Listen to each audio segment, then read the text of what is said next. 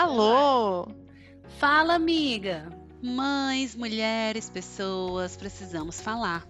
Às vezes, a gente quer falar da maternidade, dos filhos, das belezas, das sombras. E às vezes, queremos falar da vida do dólar, da situação política, da privada entupida, de viagens, das nossas profissões, o que a gente quiser. Às vezes, tudo o que a gente precisa é ir além da maternidade, do rótulo, de nós. Às vezes, a gente precisa estar fora para depois estarmos dentro. E aqui estamos para falar e para ouvir.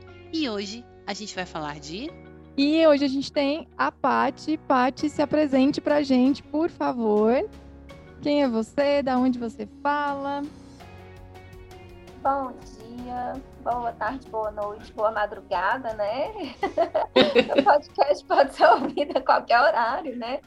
É, eu sou a Patrícia, eu sou mãe da Luísa. Eu sou mãe da Luísa, que tem quantos anos? Quatro anos e meio, né? E de onde é a cidade? Onde é a cidade da mamãe? Em Patos de Minas.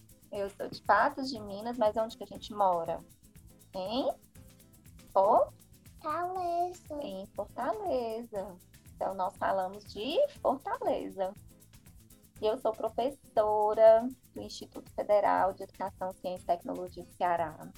Acho importante falar isso porque eu sou uma defensora da educação pública brasileira e assim, a gente tem sofrido muito com a falta de verbas, né? A falta de verba em educação, em ciência, em tecnologia e também sofrido muito com a crença de que professor de educação pública, né, sobretudo federal, é balburdeador. Então, oi, amor. Então a gente precisa. Eu, eu sou muito, eu tenho muito orgulho da minha profissão. Aí por isso que eu faço questão de falar que eu sou professora. Claro, tá certa. Mãe professora, não pode desligar o microfone agora. Eu acho a coisa mais linda você se orgulhar da sua profissão, amiga. É, recentemente uma amiga até fez um vídeo no Instagram, super emocionada, falando justamente disso, né, dessa cobrança dessa construção dessa imagem de que os professores, por quererem lockdown, por lutarem por esse momento de cuidado, né, restritivo, como se não quisessem trabalhar. É, e a gente nunca, sério, assim, o que eu trabalhei em 2020, agora em 2021 as coisas estão um pouco mais equilibradas para mim em termos de trabalho. Mas o que eu trabalhei em 2020, eu falo que nunca mais eu quero trabalhar o tanto que eu trabalhei, assim, ter o volume que eu tive. Uhum. É, é muito ruim ver, né, as pessoas achando que, primeiro, quem trabalha em universidade pública ou Instituto Federal é mamador em teta de governo, sabe? Não é isso, de jeito nenhum. É, a gente trabalha muito, muito, muito, muito e conciliar, por exemplo, porque essas instituições, elas têm um tripé, né, que a gente fala, ensino, pesquisa e extensão. Então, é, é, vamos supor, a gente não recebe a mais para trabalhar com pesquisa. Só que muitas vezes trabalhar uhum. com pesquisa e extensão e, e, e, ensino, por exemplo, isso extrapola muito a carga horária das 40 horas. Né? Você, é, é, é, dependendo do número de orientandos, dependendo do que, que uhum. você vai estudar para poder pesquisar, para ir atrás de publicar, né? É, é muito trabalho mesmo. A gente não tem trabalho, por exemplo, eu sou só pesquisadora ou só sou professora e, e, e, aí as pessoas acham que a gente não faz nada. É, e fora que professor, para você, o tempo de planejamento de uma aula é muito grande, né? O tempo por trás da execução da aula é muito grande. Então, é um trabalho muito, muito volumoso.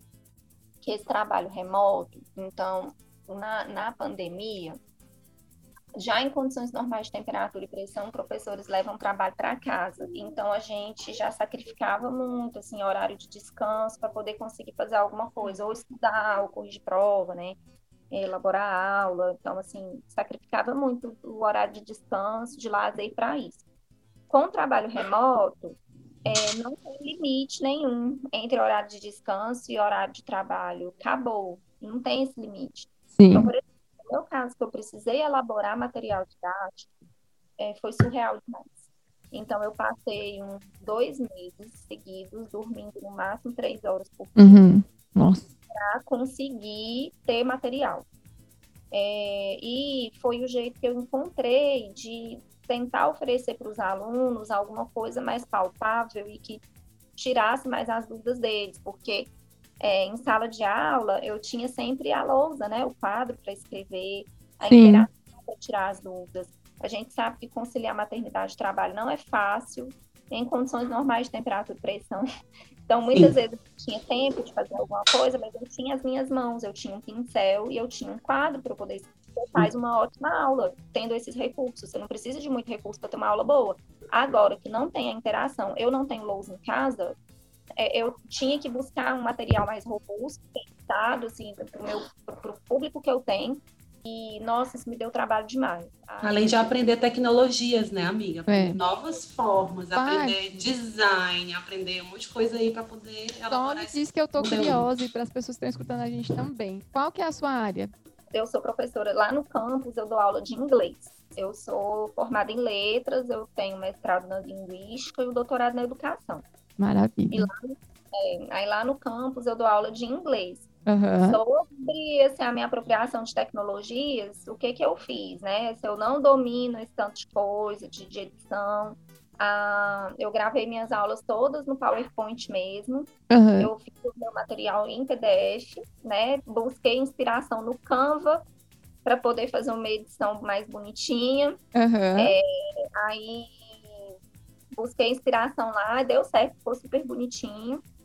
E aí eu fiz no Word e no PDF mesmo. E aí eu, eu fiz os slides no PowerPoint, gravei o vídeo no próprio PowerPoint, explicando Sim. cada slide, e aí depois eu exportei em formato vídeo.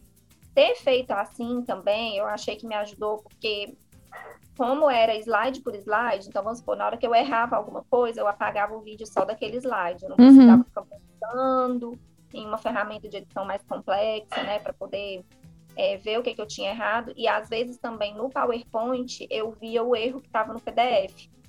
Então foi meio que uma ferramenta de revisão para mim também. Aí eu saí, corrigia lá no PDF, mas assim, gente, foi muito trabalhoso. Nossa Senhora Nossa, imagino.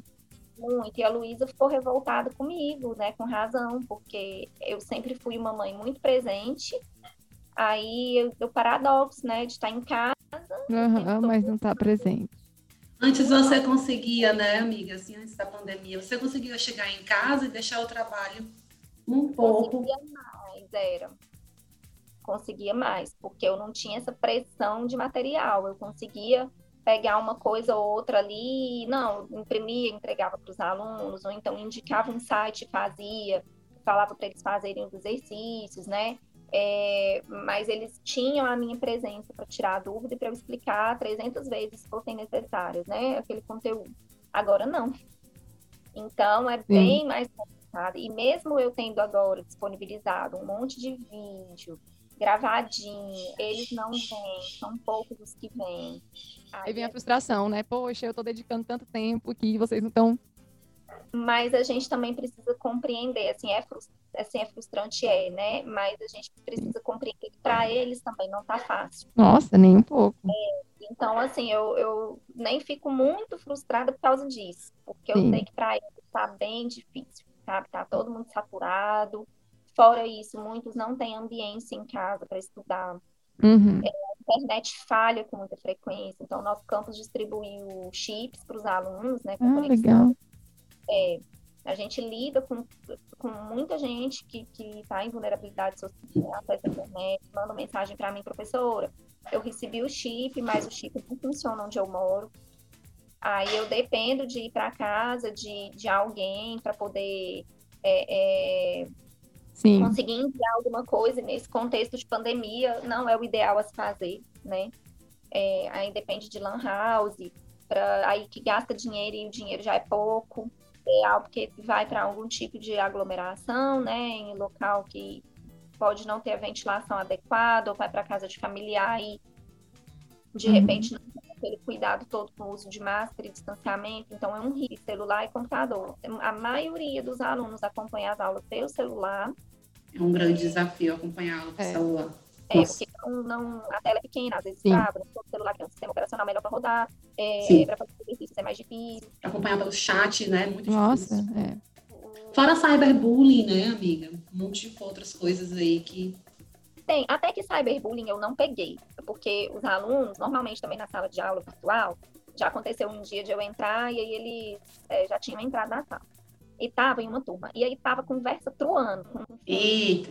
Microfone ligado e câmera ligada, conversa truando. Na hora que eu falei boa tarde, eles não perceberam que eu tinha entrado. Gente, foi. Todo mundo, vrá, desligou a câmera.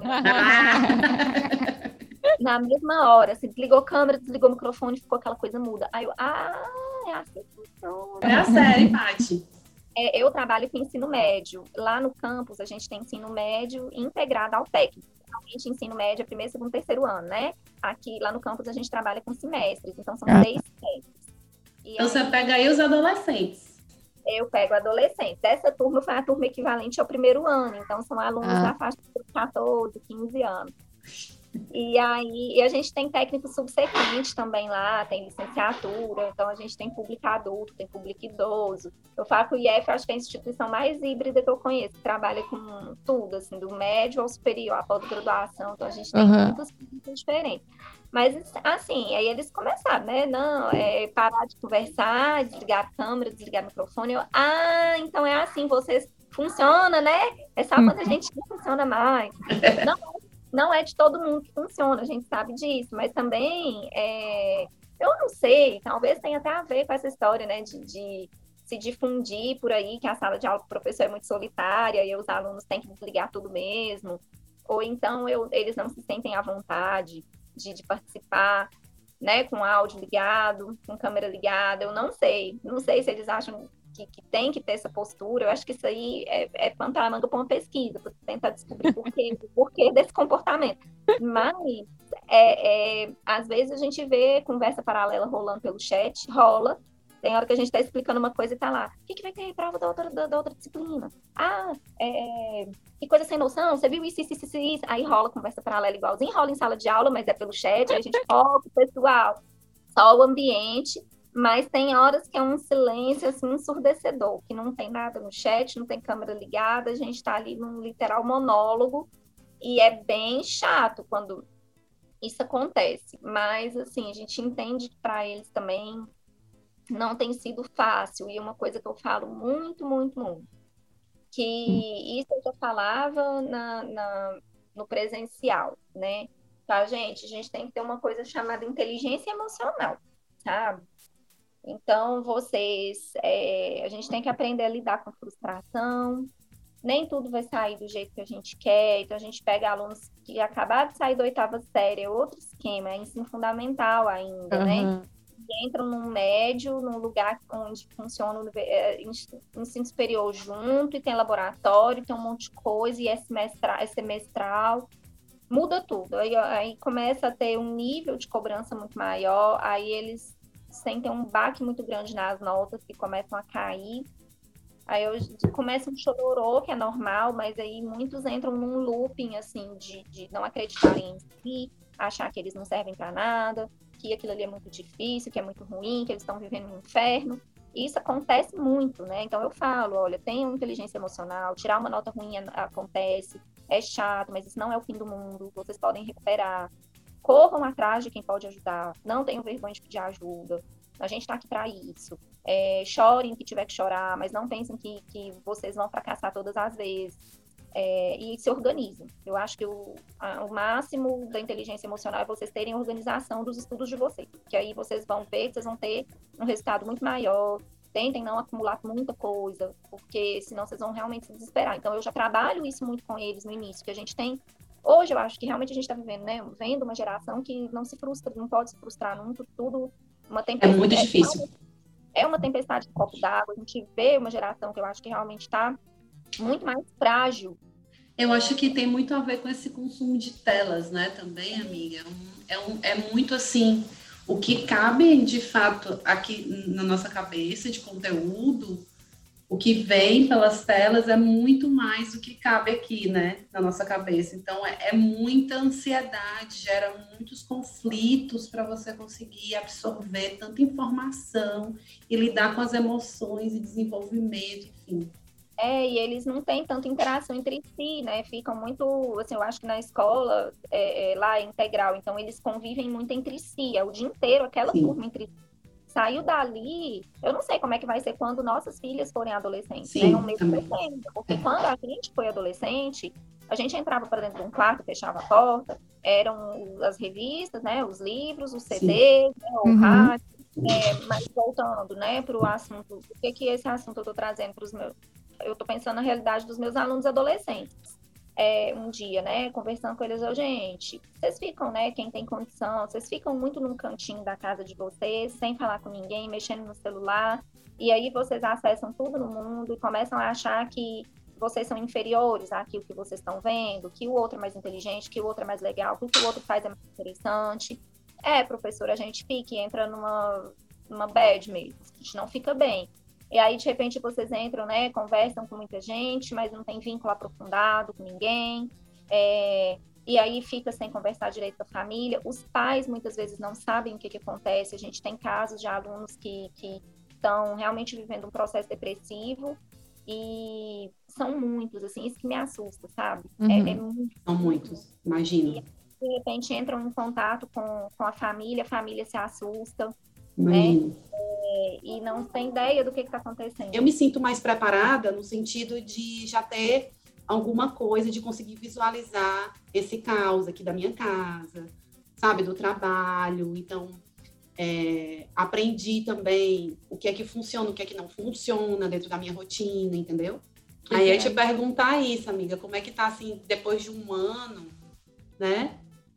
Se eu você conseguiu criar essa, esse, essas se você conseguiu criar estratégias para lidar com esse tipo de, situação, com situações que há um ano atrás você nem imaginava que iria. Assim, como eu falei no início, né? Agora, em 2021, as coisas estão mais tranquilas em comparação a 2020, porque eu tenho muito material preparado. Então, é, você reaproveita o material, é isso? É porque assim, eu fiz, eu fiz, eu tenho pouco material para terminar que eu vou ter que terminar essa semana agora. Eu Entendi. fiz seis apostilas e meia ano passado. Cada apostila tem uma média de 100 páginas. Então, é, é muito volume, né? E aí, é, agora eu tenho que terminar a de uma disciplina. Então, eu fiz é, uma apostila para cada disciplina que eu ministro. E aí, esse, esse material, ele vai ser usado por muito tempo. Então, isso está me dando uma folga agora mas uhum. foi um, um, caos, né? Então agora, agora eu consigo respirar mais, né? É, semestre, assim, ano passado, além de tudo isso, então no início da pandemia, quando começou o confinamento em casa, ter, é, ter que conciliar, né? A Luísa em casa, o trabalho, um volume muito grande de coisas, e a casa um caos, ter que manter a casa minimamente limpa, é, pensar numa alimentação saudável, elaborar um cardápio, que eu acho difícil pra caramba elaborar cardápio, o que, que eu vou fazer para manter uma alimentação mais saudável em casa, porque a gente não sabe que doença é essa, então a gente tem que reforçar a nossa imunidade comendo bem. E aí era um dia começando 5 horas da manhã, terminando meia-noite, uma hora da manhã, é, e muitas vezes sem conseguir fazer nada do trabalho, porque a, o trabalho doméstico e os cuidados com a Luísa tomavam o tempo todo, né? E aí, quando eu comecei a, a né, a, não, meu Deus do céu, como é que eu vou fazer? A gente passa um tempo também com o calendário suspenso, Sim justamente porque tinha esperança de voltar e não voltava, e levando em consideração que muitos dos nossos alunos não tinham acesso à internet, né? É, passamos um tempo no calendário suspenso, aí depois foi aquela loucura para poder repor né, a aula, cobrir o tempo que ficou suspenso. Então foi um caos, assim, um caos. Ano passado, assim, 2020 foi um ano muito caótico. Agora a gente já fala que aprendeu muito com isso também, né? Já tem um domínio maior das tecnologias, já sabe que tem que conciliar dois sistemas, que é o Google Classroom, com o sistema do próprio instituto para planejar, e é, planejar não, mas para lançar nota, lançar é, uhum. fala. Então, são dois sistemas para a gente computar. É, já, já tem um domínio maior dessas ferramentas, né? E, e já tem um, um, preparo maior com o material. Então, por exemplo, eu estava conversando com um amigo meu que teve neném recentemente, neném dele está com dois meses. E aí os alunos, eles printam a tela, né, ou tiram foto, e botam nos stories no Instagram e marcam as aulas. Aí tava a aula desse meu amigo lá, eu, nossa, amigo, que vídeo mais profissional que você fez, ele é. Agora que o Martim nasceu, acabou. Eu não consigo fazer mais nada. Isso foi antes de ele nascer. Eu, ah, bem-vindo ao time, né? Então, assim, é, é, é muito difícil. Muito então, difícil. Os meus, os meus vídeos, eu falo isso muito para os alunos. Eu, gente, a minha intenção aqui com as aulas síncronas, que é a aula ao vivo, é a gente resolver os exercícios juntos porque vocês já estão sobrecarregados, eu quero fazer os exercícios com vocês. Então, vejam as aulas assíncronas sobre a teoria gravadinha. Vão lá dar um like no vídeo da teacher, porque é, vão lá valorizar as minhas olheiras, que eu gravei tudo de madrugada para não ter a Luísa o tempo todo me interrompendo, porque durante as aulas síncronas, que a gente vai fazer os exercícios juntos, ela me interrompe 300 mil vezes. E aí, para eu conseguir gravar sem interrupção, foram muitas, muitas madrugadas acordadas, e é o que eu falo, a gente é, não recebe hora extra, a gente não recebe adicional de insalubridade, né? Porque não é, é. quem trabalha em laboratório recebe, mas a gente não recebe adicional uhum. noturno pela madrugada acordada. E, e, no final das contas, se a gente adoecer, para a instituição como um todo, não vou dizer para o campus onde eu trabalho, mas para a instituição, a gente é um número de matrícula, entendeu? Se eu, se eu pegar um, um, se eu entrar em depressão ou se eu entrar num processo de burnout, por exemplo, é, eu vou ser um número de matrícula, vou ter que ir atrás de comprovar e tentar conseguir uma licença, ou, enfim, uhum. ou não, né? É, é, às vezes ter que lidar, trabalhar mesmo com esse tanto de coisa. Então, isso é muito, muito puxado, sabe? Mas agora o caos está mais controlado justamente porque eu tenho mais material pronto. É... E é isso, né? A gente fala muito da. Ainda é um debate muito longo, né? A gente falar que as escolas as escolas fecham, mas os bares não, né? Mas ao mesmo tempo, eu só torço para que haja verba para que a, o máximo de vacinas chegue. Eu não tenho, eu só acho que eu vou ter uma expectativa boa quando houver dinheiro para que tenha vacina para todo mundo, para a gente sair desse pesadelo. Eu quero muito ver minha família, não sei quando que eu vou conseguir ver também, eu tô que nem a Elosa, é, me dá uma agonia saber que eu não tenho perspectiva de ver minha família. Assim, meu irmão foi vacinado, meus pais não foram. Na minha casa, a mamãe conversando comigo, porque moram ela, meu pai e minha tia. Minha tia, ela tem um mieloma, que é um tipo de câncer do sangue, e recentemente o mieloma dela foi para estágio de cuidados paliativos. Não tem mais o que fazer, né? É, e aí a mamãe, ela tá, a, essa minha tia tá com dificuldade de locomoção de novo. E a minha mãe vai fazer 70 anos, gente. Minha mãe, por mais que ela seja muito forte, ela não tem condição de dar banho na minha tia sozinha. Ah. Então, é o que ela falou, Patrícia. Eu, eu senti uma ponto de culpa na mamãe, né? Eu, eu tive que abrir a porta da minha casa. Então, assim, é muito importante que as pessoas tenham consciência do isolamento social e do distanciamento. Eu não vou nem falar só isolamento, mas do distanciamento, da atitude de responsabilidade, porque tem gente que não tem como se isolar porque precisa de ajuda. E aí ela se expõe. E o medo que eu tenho de chegar uma outra tia minha lá em casa, porque eu não sei se os filhos dela estão se cuidando, e levar essa contaminação para lá, mas a mamãe não tem outra alternativa, entendeu? A não ser abrir as portas e falar, eu preciso da sua ajuda, porque eu não dou conta de dar banho nela sozinha. Uhum. Então é muito difícil, assim, eu, eu, não tenho muita expectativa boa, não. Assim, eu, cara, eu tô tentando manter o bom humor, tô fazendo aula de yoga todo dia. Assim, Cuidando da saúde mental, né? Que é o jeito, eu preciso ser forte para seguir, eu tenho que tocar minha vida e seguir, eu tenho minha filha para cuidar, né? Então eu, eu tenho que estar tá tá bem na medida do possível, mas quando eu vejo a realidade, gente, quem tá 100% bem, tá alheio. Não tá vendo a situação. No planeta, não tá vendo, tá alienado. É, tá mas mesmo. eu tento buscar, né, viver com humor, sorrir na medida do possível Sim. e para ter saúde mental para seguir. Ai, foi maravilhoso, amiga. Que Muito bom obrigada. Você topou conversar com a gente. Você é uma pessoa, assim, muito. Uma das pessoas mais justas que eu conheço. Sempre, oh, sempre falo isso para você e você sabe disso, porque é um objetivo seu, tá no seu ser, ser justa, canceriana justa. E eu brinco com os meus alunos, a mesma coisa, né? Quando um faz a prova tira nota ruim. Aí fica, ai, tirei nota ruim. Aí vai conversar com o outro. Ei, quanto é que você tirou? Não, eu tirei dois. Não, e você? Não, eu tirei um. É! É desse jeito. Então, se a gente tem, né, tem razão de compartilhar esses sentimentos e não se sente sozinha. E do que, que a gente vai falar, amiga? Do que a gente quiser. Então é isso. Oficialmente acabamos oficialmente acabando. Eu falei pra Paty que era uma hora. A gente, ó, a gente não passa de uma hora. Já vai